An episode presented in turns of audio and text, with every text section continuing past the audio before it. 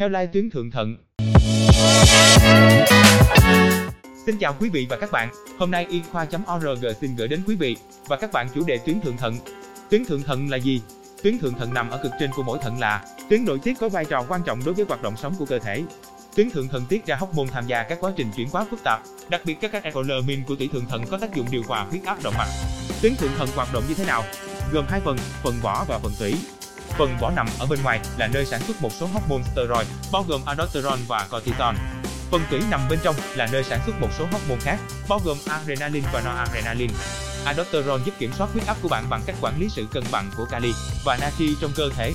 Cortisol hoạt động kết hợp với adrenaline và noradrenaline để giúp điều chỉnh phản ứng của bạn với căng thẳng. Cortisol cũng giúp điều chỉnh sự trao đổi chất, lượng đường và huyết áp của bạn.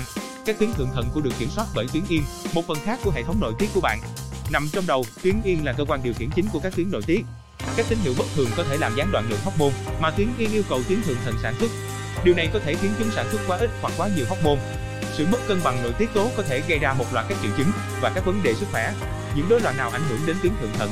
Rối loạn tuyến thượng thận có thể phát triển khi tuyến yên của bạn không kiểm soát được việc sản xuất hormone của bạn một cách chính xác. Các khối u lành tính hoặc không phải khối ung thư phát triển trong tuyến thượng thận của bạn.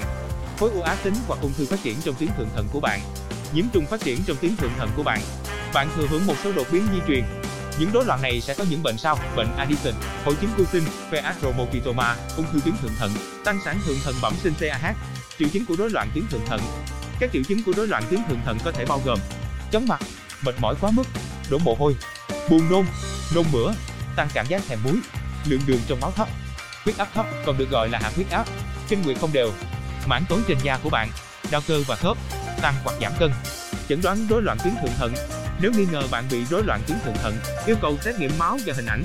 Họ có thể sử dụng hình ảnh siêu âm, MRI và X quang để tạo ra hình ảnh về tuyến thượng thận và tuyến yên của bạn.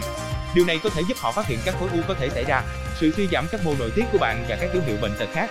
Có thể kiểm tra này để đo lượng mức độ của bạn về kích thích tố tuyến thượng thận, nội tiết tố tuyến yên, đường glucose, kali, natri, điều trị rối loạn tuyến thượng thận. Sử dụng liệu pháp thay thế hóc môn nếu bạn có chức năng tuyến thượng thận thấp như do bệnh Addison. Dùng thuốc cũng như điều trị bằng bức xạ nếu các tuyến của bạn đang sản xuất quá nhiều hóc môn.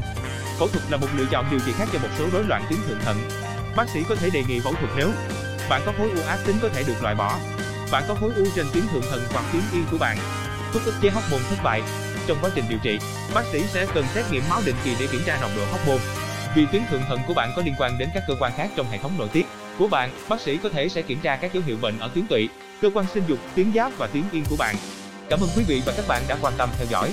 Hãy bấm nút thích, theo dõi và đăng ký kênh để cập nhật các thông tin y khoa chính xác và mới nhất nhé.